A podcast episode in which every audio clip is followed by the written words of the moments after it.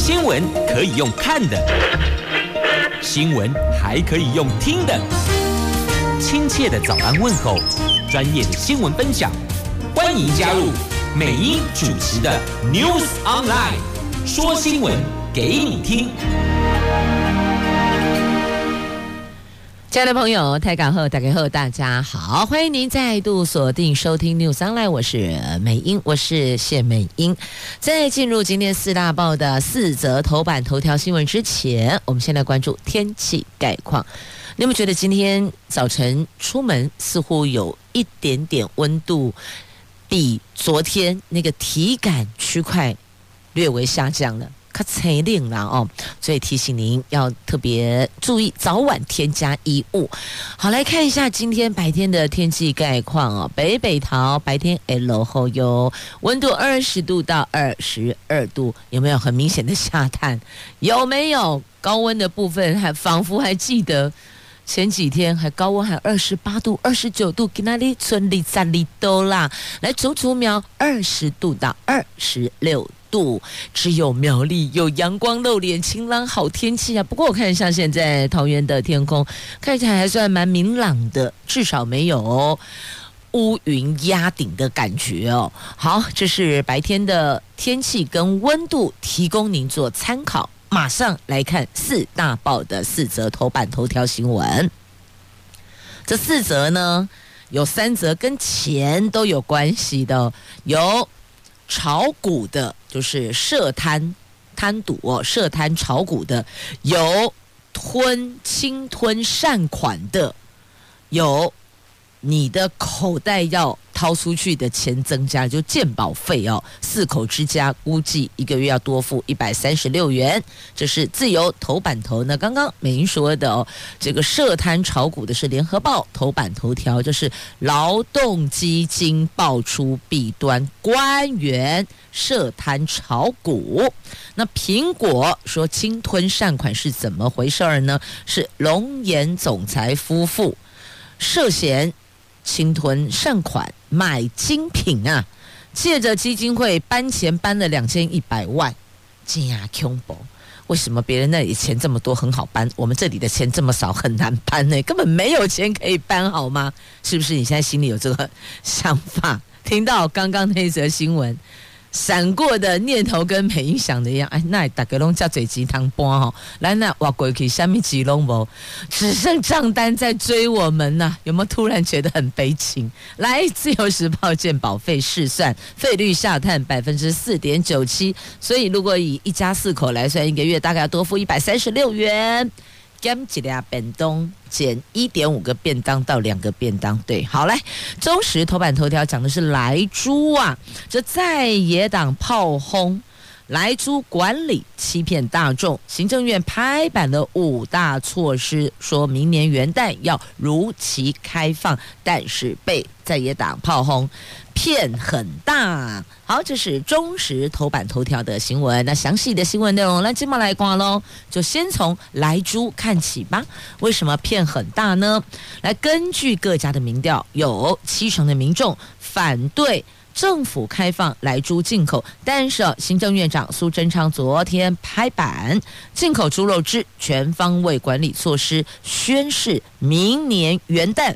如期开放来猪进口，将以赴美茶厂新增货号，逐批查验清楚标示，严格稽查，祭出这五大措施把关。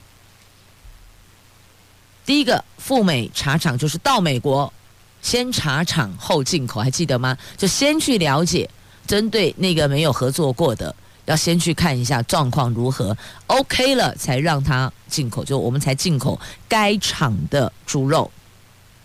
第二个新增货号，哦，那我们就可以有这个货号可以去确认这个是不是 OK 的，这个是哪里的，就是哪里来的啊，是不是国产的啊，进口的等等啊，就用货号上面要清楚明确。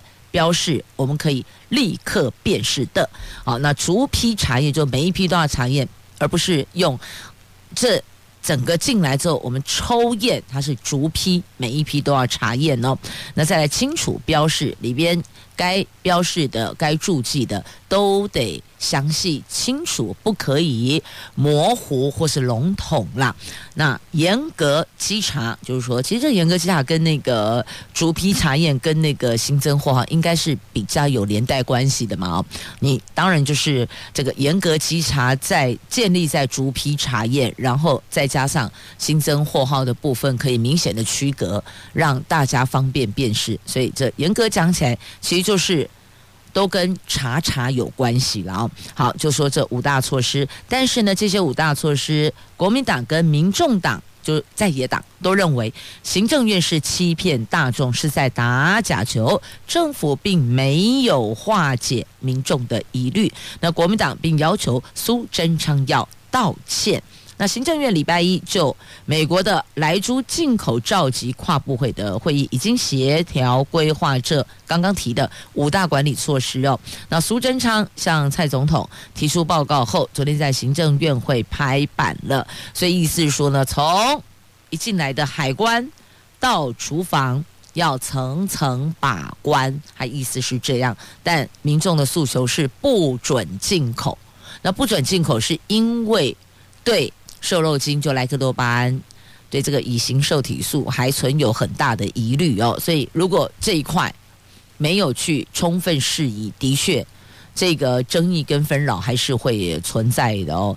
那政院说违规最重可以罚两亿，说要落实严格稽查呀。那没有来记标示，所以蓝营批总统承诺很难实现，就厉害给他下出来嘛？列瘦肉精含量是多少？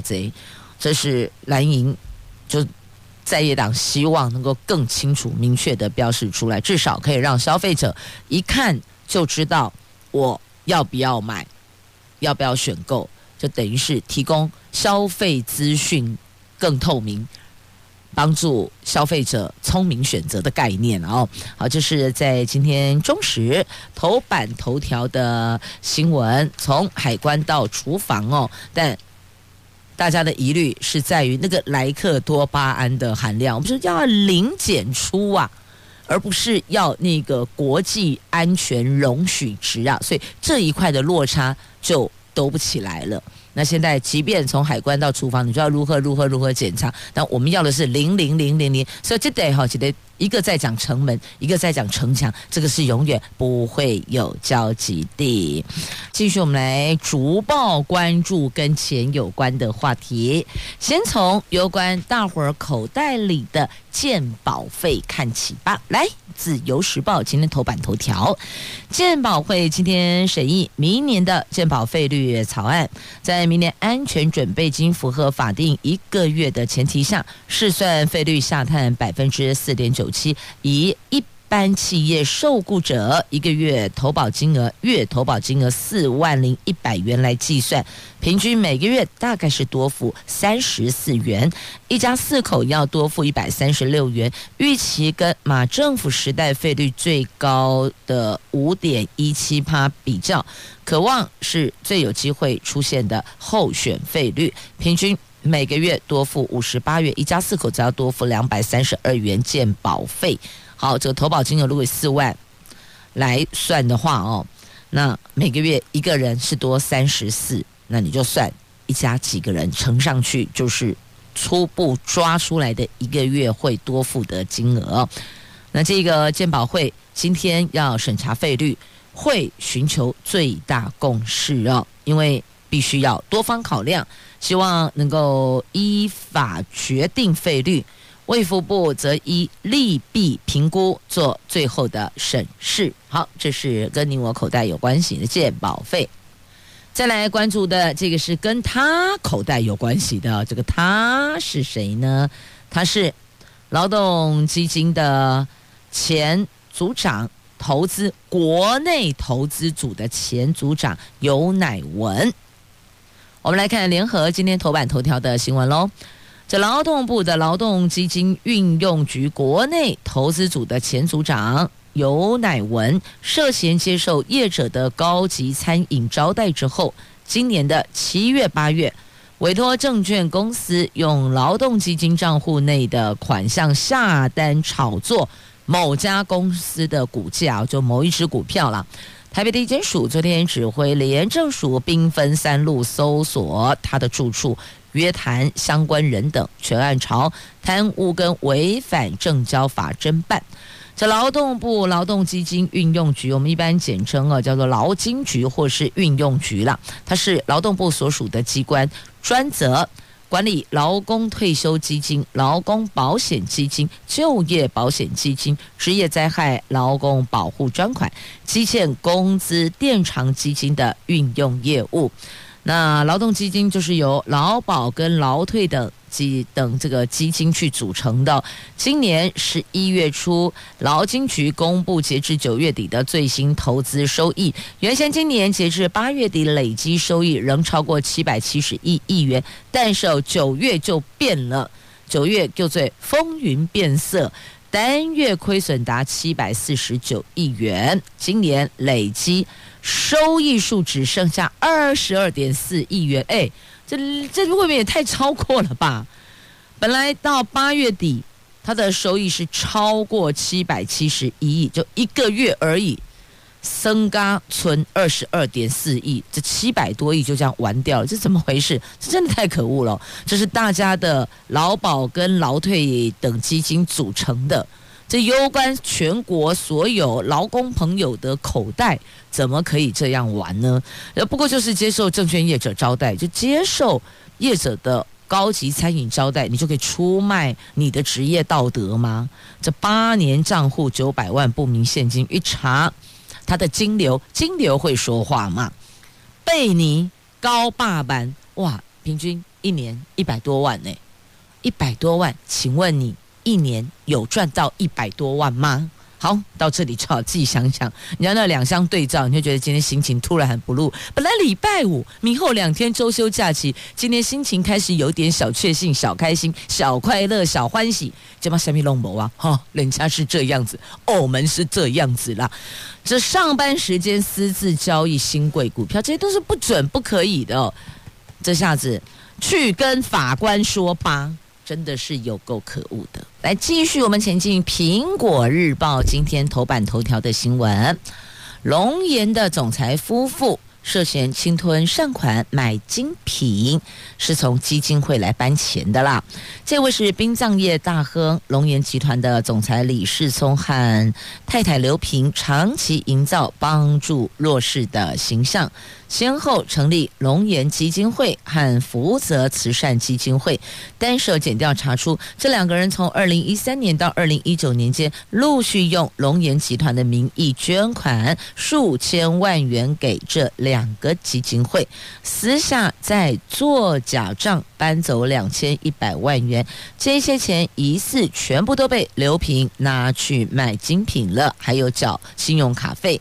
简料昨天搜索约谈李世聪夫妻，那李世聪因病请假没到案，刘平侦讯后认罪，当场缴还两千一百万元的犯罪所得后，获一百万交保，全案朝正交法跟公益侵占等罪嫌侦办。在殡葬业起家的李世聪被称为是台湾的殡葬天王，他因为投资眼光超精准的，今年身家累计有两百五十五亿元，但是被形容口袋深不见底呀。早婚的李世聪跟太太刘萍育有两个孩子哦。刘萍过去行事比较低调，很少在媒体曝光，反倒是李世聪频频遭媒体捕捉到跟不同的女子同游，而且互动比较亲密。这一回夫妻俩。涉嫌假慈善争 A 钱，减掉怀疑刘平是全案的主导者。至于李世聪，不排除从中协助妻子。的刘平昨天晚上被移送北检复讯的时候，看到媒体大阵仗守候，当场是吓到哭啊！这么做就必须要知道，有一天你就得面对哦。所以被受拍代几都要行寻后谁，后续东窗事发，你就是得面对。面对什么？面对司法，面对媒体，面对社会大众哦。郝龙岩说呢，都合法申报啊。员工怀疑是遭恶意爆料。好，不管这恶意爆料也好哦，还是无意的被查查也罢，重点是到底有没有这回事啊？所以我觉得我们常都会模糊焦点哦。要问的是真相，结果最后都模糊，变成是谁说的？那有没有这回事？应该比谁说的还重要吧？或是你觉得都重要，但总得要有个先后顺序，先厘清是不是真的啊？要追究谁说的，再去追究。可是往往我们都顺序哦，跟那个排序应该讲排序，排序都不对了，应变成谁说的？哦，我们想知道的是真相啊，所以应该真相摆第一哦，谁说的摆第二。好，这是在苹果头版版面的新闻，来再继续我们关注的这个是。在今天中时，哎，到哪里去了？哦，有找到了中时的头版下方的新闻哦。因为今天联合头版下方的新闻是今天中时头版头条。那自由时报头版有两则，分别是在今天的苹果和今天的联合的头版头条。所以今天其实头版新闻交集还挺多的呢。呃，就现在来看的是阿根廷的战神。看到了没？在足球运动场上的神话传奇一生的马拉杜纳走势，据说突然心脏病发哦。这个有上帝之手的争议，有世纪进球的华丽，称霸世足足球的足哦，世足的王者风范，才华洋溢，却也有吸毒逃漏税等争议。这位阿根廷战神马拉杜纳。昨天在布宜诺斯艾利斯郊区的家里，因为心脏病发过世，享年六十岁。阿根廷总统宣布，阿根廷三天国丧，全世界足球迷也因为痛失一代球王而哀痛啊！这追忆一代球王三天国丧，降半旗哟，这告别英雄啊！不过他后半生。身体不好哦，就病生病的病哦，病不停啊，因为有人指可能是沾了毒，毒瘾强害，残害了他的身体，所以预请大家，毒跟赌真的别碰，保持安全距离啊，不然这两个一个是吃掉你的健康，一个是吃掉你的荷包，对吧？毒吃掉你的健康，赌赌博的赌是吃掉你的荷包，所以两个都别碰啊，好。马拉杜纳一路好走啦，好，那么继续我们再来关注，在今天《自由时报》头版还有这一则新闻哦，这是十二夜 two，以前有十二夜一啊，现在有第二集，十二夜 two 要推的是四主教育，首映会看到了狗狗上台吃蛋糕。啊，狗狗吃蛋糕。不会吧？狗狗会吃蛋糕吗？喜欢吃蛋糕吗？这个味道是狗狗喜欢的吗？哦，好多问号，突然之间不能理解了。这因为动保议题而备受瞩目的十二夜二回到第零天，昨天晚上首映，海报主视觉中的两只狗狗也特地出席了首映会哦，片上还准备了宠物蛋糕。让他们一起庆祝电影上映哦，原来是宠物蛋糕，所以应该是有特别调制的口味吧？要不然一般我们庆生在吃的蛋糕，狗狗们会吃吗？你你旁后一口令看起来，也许连看都不看，要不然就过来闻了两下，嗅一下就走了，这不是它的食物啊。好的，导演给观众打预防针哦，强调十二夜二没有让人不忍直视的场面。这个第二集哦，没有可怕的画面和可怜的小狗。这次是希望大家都能够成为理解议题、也有能力帮助这个社会的人，也希望借着推广结扎观念，推动自主教育，希望观众能培养正确的动物养育心态和知识。那这个十二月二今天起在台湾上映，开始全台的戏院上映了。那如果您看过多年前的十二月一，就第一集哦，那你更不能错过第二集，因为不同集数内容它有要聚焦的重点是不一样的哦。那这一集聚焦的是四主教育，还有结扎观念，的确结扎很重要。要不然你去看，你去动保所看一下。这临时收容所我是还没去看过，但动保所已经去看过了。里边大致上来讲，针对之前美英所提出需要改善的区块，大部分都做了改善。那还有一些小部分的地方可以再更好一点点，让在里边的这些毛小孩能够有更人性对待的空间哦。来继续呢，我们关注这，我看三则。跟好，先从美国看起，再到疫情。好嘞，美国总统当选人拜登总算收到了中国领导人习近平的贺电。你看，一般都是第一时间就开始丢过去啊，恭喜恭喜恭喜当选呐、啊，对吧？不都这样吗？结果呢，等等等等等等啊啊等啊等，等了十八天，十八天后总算来了。这中国大陆的国家主席习近平终于向美国总统当选人拜登发出贺电，只是哦，这个比较四年前再到八年前，就是等于说呢，这个川普，然后再往之前看奥巴马的部分，那贺电还是有落差，有不一样的，包括用的字数、用的词句，表达出的这个态度意涵，明显的习近平的这一封贺电。对拜登是相敬如宾啊，这个宾还不是那个宾客的宾，是冰冻的冰。冰嘎给冰啦，相敬如宾啊！四年前，习近平给川普的贺电哦，字数比较多，那个时候给他的字数是两百一十六个字，而这次给拜登的是一百一十五个字，落差一零一哦。而且他给拜登的贺词很简短，冷固为短短两句话，并不多。那再来，二零一二年，奥巴马二零一二零零八二零一二那个时候。大陆国家主席是胡锦涛，胡锦涛发给奥巴马的贺电字数也大概落在两百个字左右，所以你看这个一百一十五哦，很明显的很少呢。那去仔细的推敲，内容也大有文章哦，更能够反映这两个国家关系的跌宕起伏啊。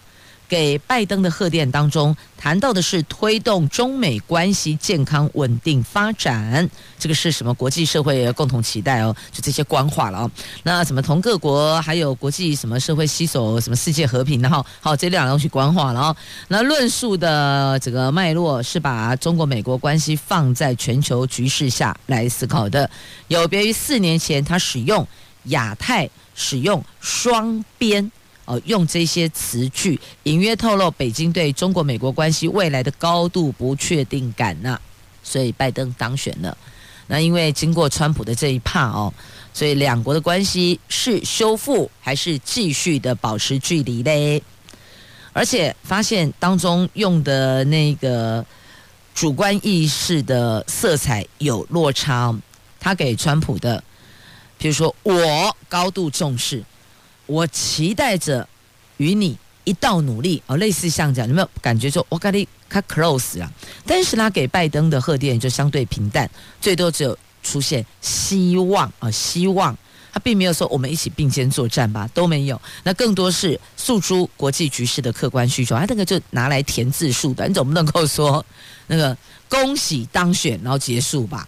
总要丢一些看似这个。鸡肋的文字，什么叫鸡肋？就食之无味，弃之可惜，就是拿来这个全充数字的哦，丢进去对啊呢。所以从贺电当中也可以看得出来，目前习近平对拜登的态度就是这样子，应该就是保持距离，不是以色安全哦，保持距离，远处静观其变。保持距离，静观其变，但是这样的一个方向。好，讲到美国，接着我说要讲疫情，为什么呢？因为哦，我们放在美国的萧美琴竟然要居家隔离了啦，因为我国驻美代表处有十二个人确诊新冠肺炎呐，一天九例。这刚高为狼了，累计总共十二个人，所以肖美琴必须要进行居家隔离。而目前我们的领务大厅暂时关闭呀。美国的疫情果然还是很严峻的。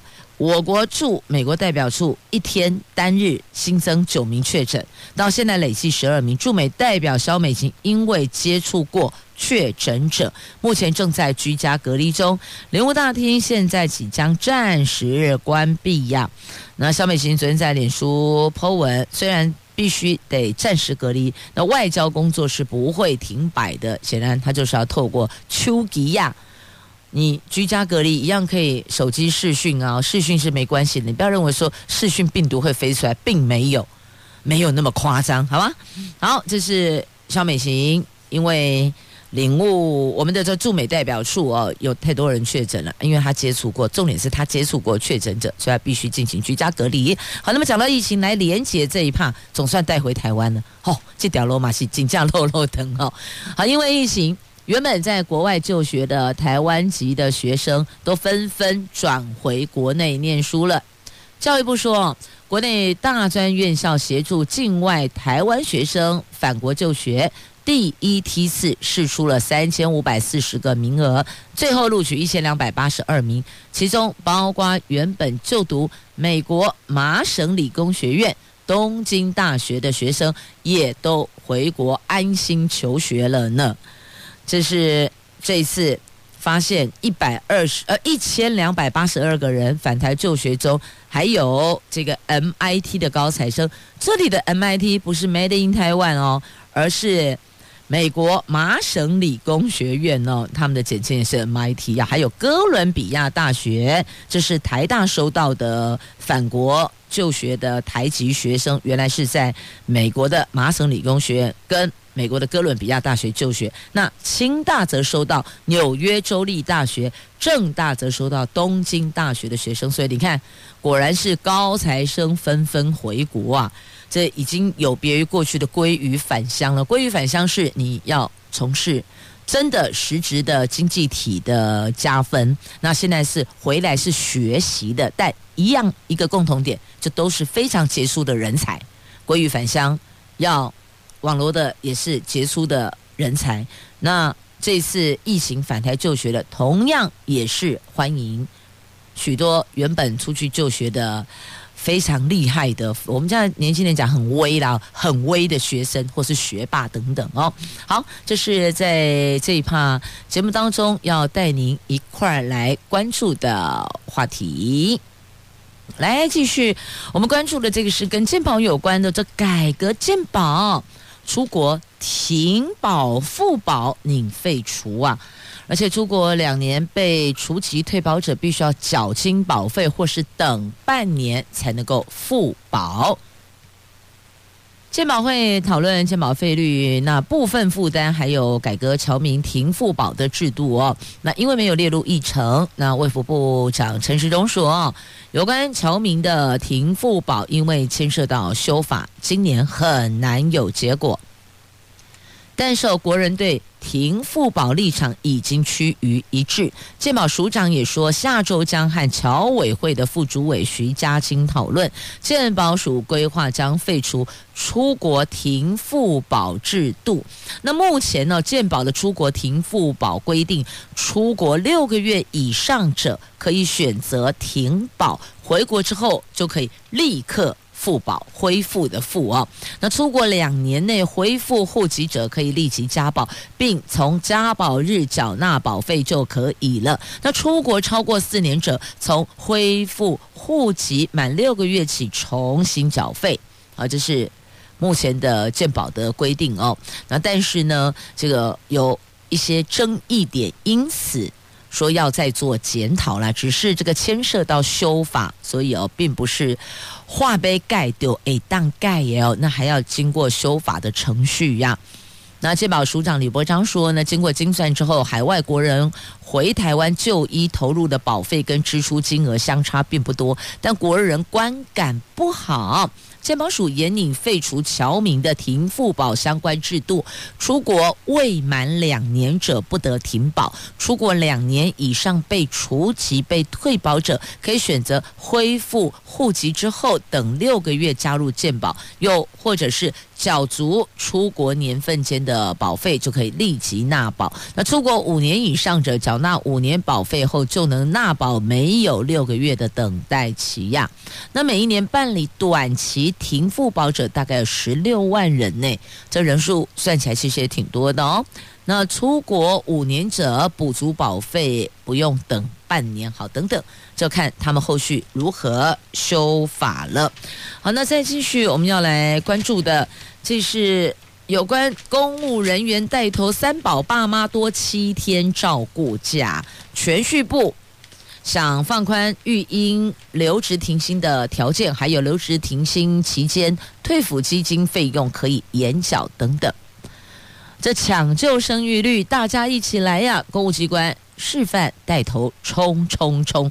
全序部要透过修订相关的规定，增加生养第三胎以上子女七天的家庭照顾假，适度的放宽育婴留职停薪条件，还有保障育婴留职停薪人员复职权益，以及可以选择。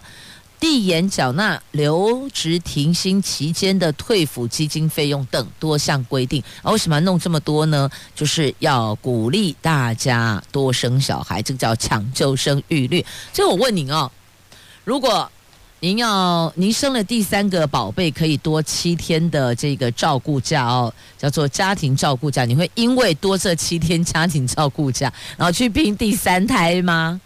所以这个标题哦也很妙，《自由时报》今天在 A 十三生活新闻版面标题下，公务员带头三宝爸妈多七天照顾假。这个三宝跟你我通俗认知的那个马路三宝宝赶快呢？一些三宝是说你有三个宝贝啦，第三个宝贝啦。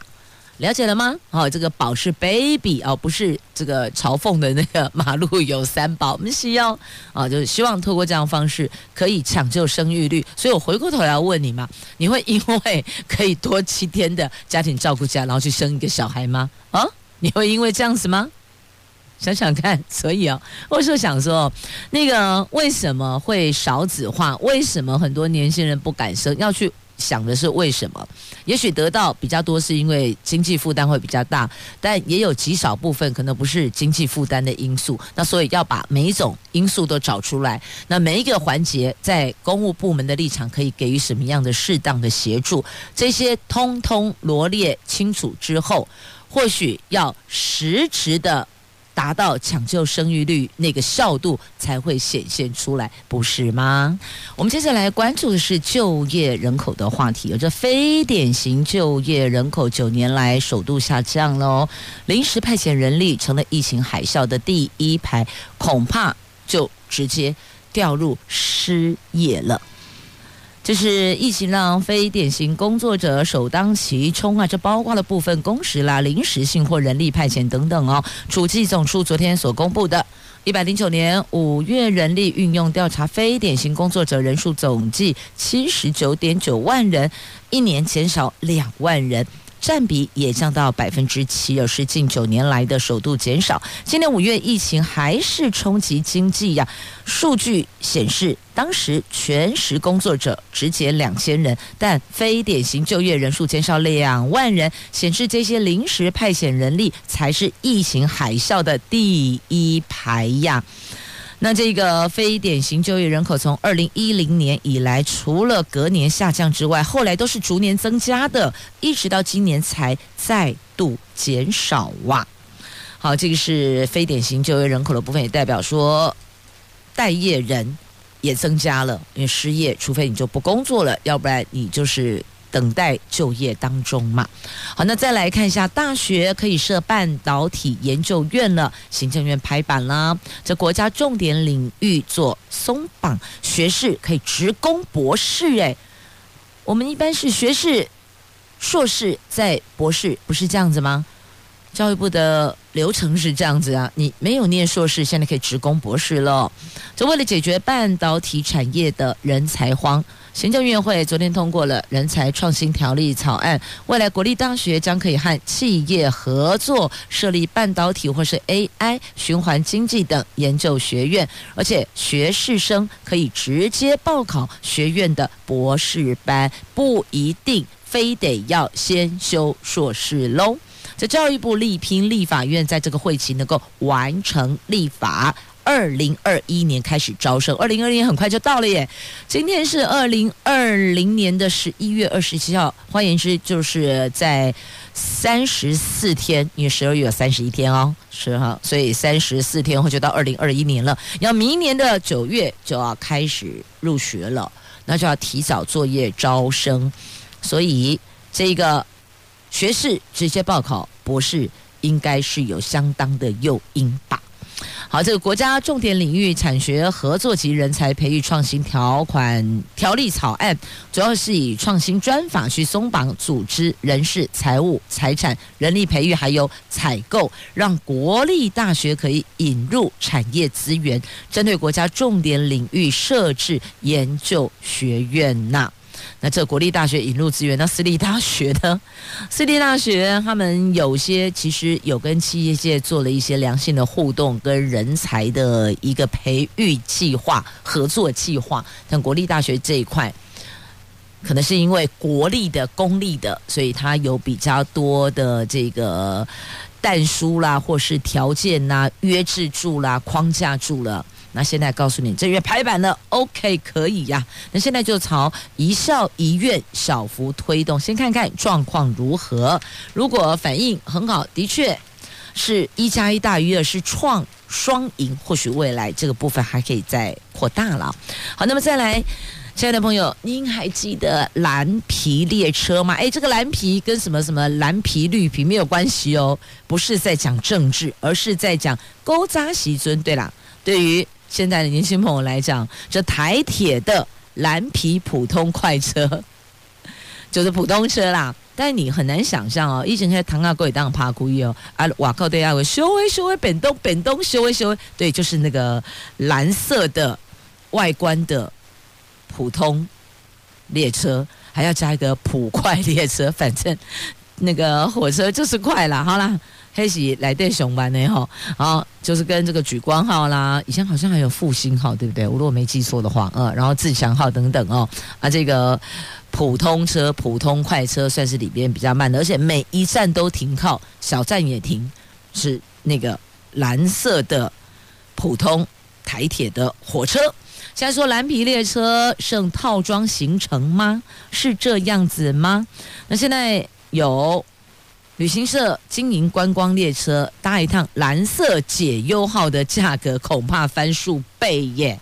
所以这个蓝皮列车哦，经过行销之后，它叫做蓝色解忧号。你看，我不是有个叫解忧杂货店吗？你有没有看过这本书或是这部电影《解忧杂货店》啊？这里有一个叫做蓝色解忧号啊，也是啦。搭火车如果窗户可以摇下来吹自然风。那你手不要放出去外面，真的还是危险哦。那感觉真的挺好的，或许还真的有一种解忧的效度吧。那交通部长林佳龙说，将协调保留固定班次，因为这个蓝皮普快列车在十二月二十三号要停驶定期班次。那现在部长说要保留固定班次，将协调了保留固定班次哦。好。希望这一块也可以在观光上挹注些许力道呢。好，接着我们再来看的这个是苗栗苗栗县政府打造恋恋专区，不是找你来谈恋爱的啦，不要误会哦。虽然第一个恋是恋爱的恋没有错，但第二个恋是练习的练。这个恋恋专区做什么？就是线上学英文啦。这目前苗栗县政府要打造这样的一个。氛围让你爱上英文，这个英文指的就是 English 啊，不是在讲政治意涵的东西哦。因为毕竟这也是国际通用的语言，我们必须要多加学习。然后放眼望去，小朋友都很开心啊，因为每个人一台平板，你说能不开心吗？好，但这个是要给你学英文的，不是让你来玩游戏的。好，总之孩子们在镜头前都表露出非常愉悦的神情。那我必须要说，除了学英文之外，母语的学习也是很重要的。错过了学习语言的黄金时期，后来长大了要再去学习会比较辛苦一些些啦。所以在学习效度最好的阶段，不要忘了母语呀。如果苗栗共哈法那就要让孩子们学习客家话，因为有些母语你从小不学，等到出了社会要再学会比较辛苦一些些了。语言多学无妨，可以让您一来保存自己的母语，二来又可以增加与他人接触、亲近、交流的机会，拉近彼此的距离，挺好的。谢谢朋友们收听今天的节目，我是美英，我是谢美英，祝福你有愉快而美好的一天。我们明天上午空中再会喽，拜拜。